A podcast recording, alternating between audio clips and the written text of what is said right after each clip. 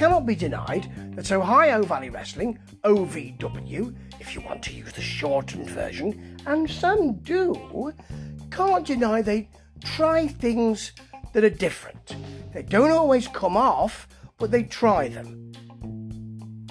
Not coming off is what happened a little bit this week. This episode is entitled Tough Love, and you'll know from, I think it's last week or the week before, that Omar Amir needs a tag partner to face Ryan Howe and Freya the Slayer. And he'll be doing that in this episode. So, really, it's important that he gets a tag partner pretty quickly. He doesn't just ask somebody, though, or maybe puts a, an advert up in the locker room. What he does is a version of the dating game. Yeah, so that's not uh, ideal. And Jamie Kay's hosting this with a, a, a lack of uh, charisma. He, he uh, announces Omar to come out to, I mean, not silence, but quiet, quietude. You've got contestants, Dream Girl Ellie uh, is one of them, Haley J's another. Um, they're not supposed to give away their identity. Haley J does immediately. And then Freya comes out and beats all the contestants up. Um, Ryan Howe's out there. And Olivia Devine comes out and deals with Freya. So Olivia Devine will be, guess what? His tag partner. We didn't need that dating game thing. It didn't work. It wasn't particularly good. It wasn't ironic. It wasn't funny. It didn't have zingers in it. It didn't have a charismatic host. Omar didn't seem very happy to do it either. And um, you could have just have, you could have just had him coming out to say, "I'm going to pick my tag team partner," and it will be Ryan Howe comes out playing that guitar with Freya, sets about him. Freya says, "I can beat you on my own." Then Olivia Devine comes out and beats her up. I've had enough of this. And then he says, I was going to pick somebody else as my tag team partner, but now it's you. And later on, you can have a problem with the person he was going to pick. Well, you can, couldn't you? That's a that's better booking. on the plus side, we've got Brian and Stevie. Shannon, the dude, isn't there tonight on commentary because he's going to be with Mr. Spectacular Jesse Godderz later on. So, first of all, we've got something else which is a bit hokey. I thought Dark Clouds won the tag team belts when they beat Fanny Pack Party. I'm not saying that again, it will be FPP from now on. When they beat FPP, because um, Cal Hero had a bad arm and Dustin Jackson had to do most of the stuff on his own to help his partner. I thought they'd lost the titles at that point, but seemingly not but they're going to lose them here because this is Dustin Jack- Jackson one on one. Uh, two on one, should I say? Not one on one, two on one. So we've got a handicap match here, as it's often called. Not much anymore, thank goodness. But it's two on one. There are lots of chops from Dustin Jackson. He has a go, you know. I mean, he, he, the chop shop's open, and then he's extended the hours for what he's got to do there. It's a double superplex.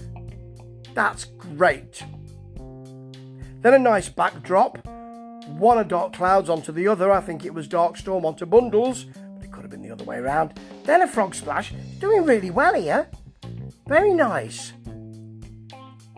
Then he's uh, he's thrown by Bundles into Dark Storm into a Dark Storm cutter for the pin. Finally, it's too much. Although, really, if you're going to have a two on one, it's going to be difficult to watch because those two people are going to beat up the other person, aren't they? Not here. Dark Storm won, or Dark Cloud, should I say, won, but they didn't look good doing it. So it's not a good way to big up your new tag team champions who are supposed to be fairly unassailable. Yeah.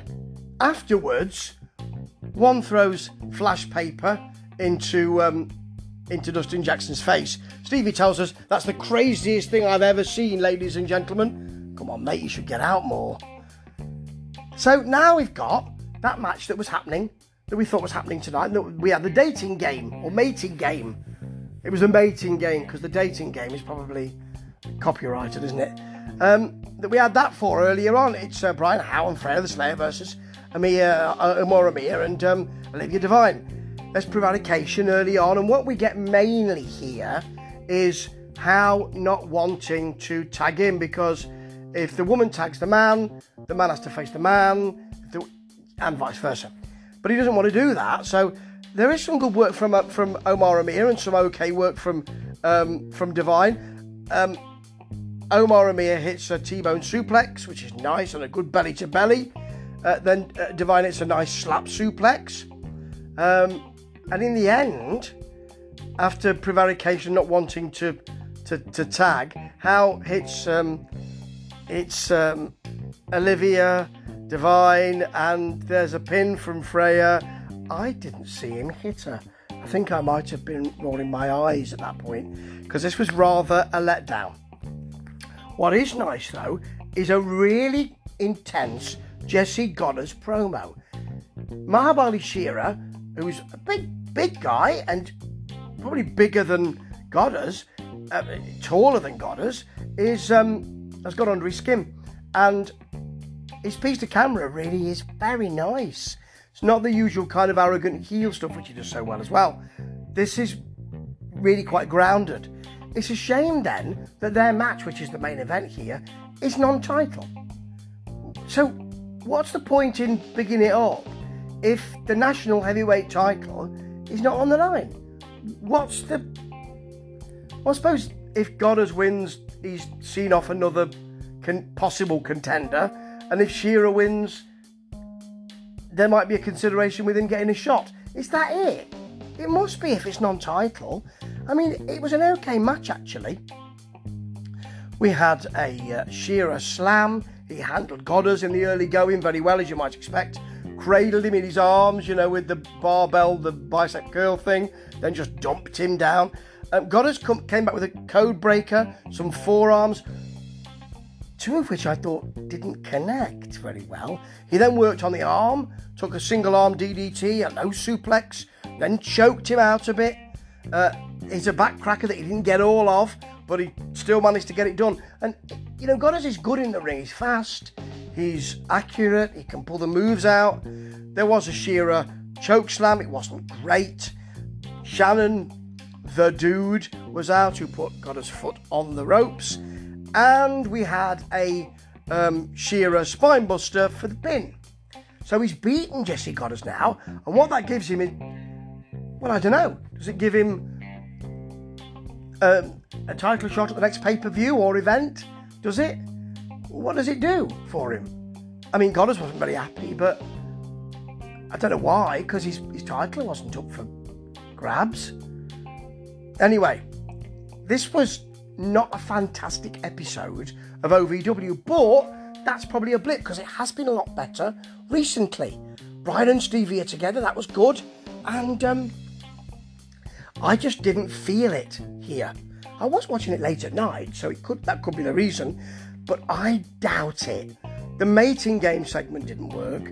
Dark Clouds versus Dustin Jackson was hokey, and Dark Clouds didn't look good in it.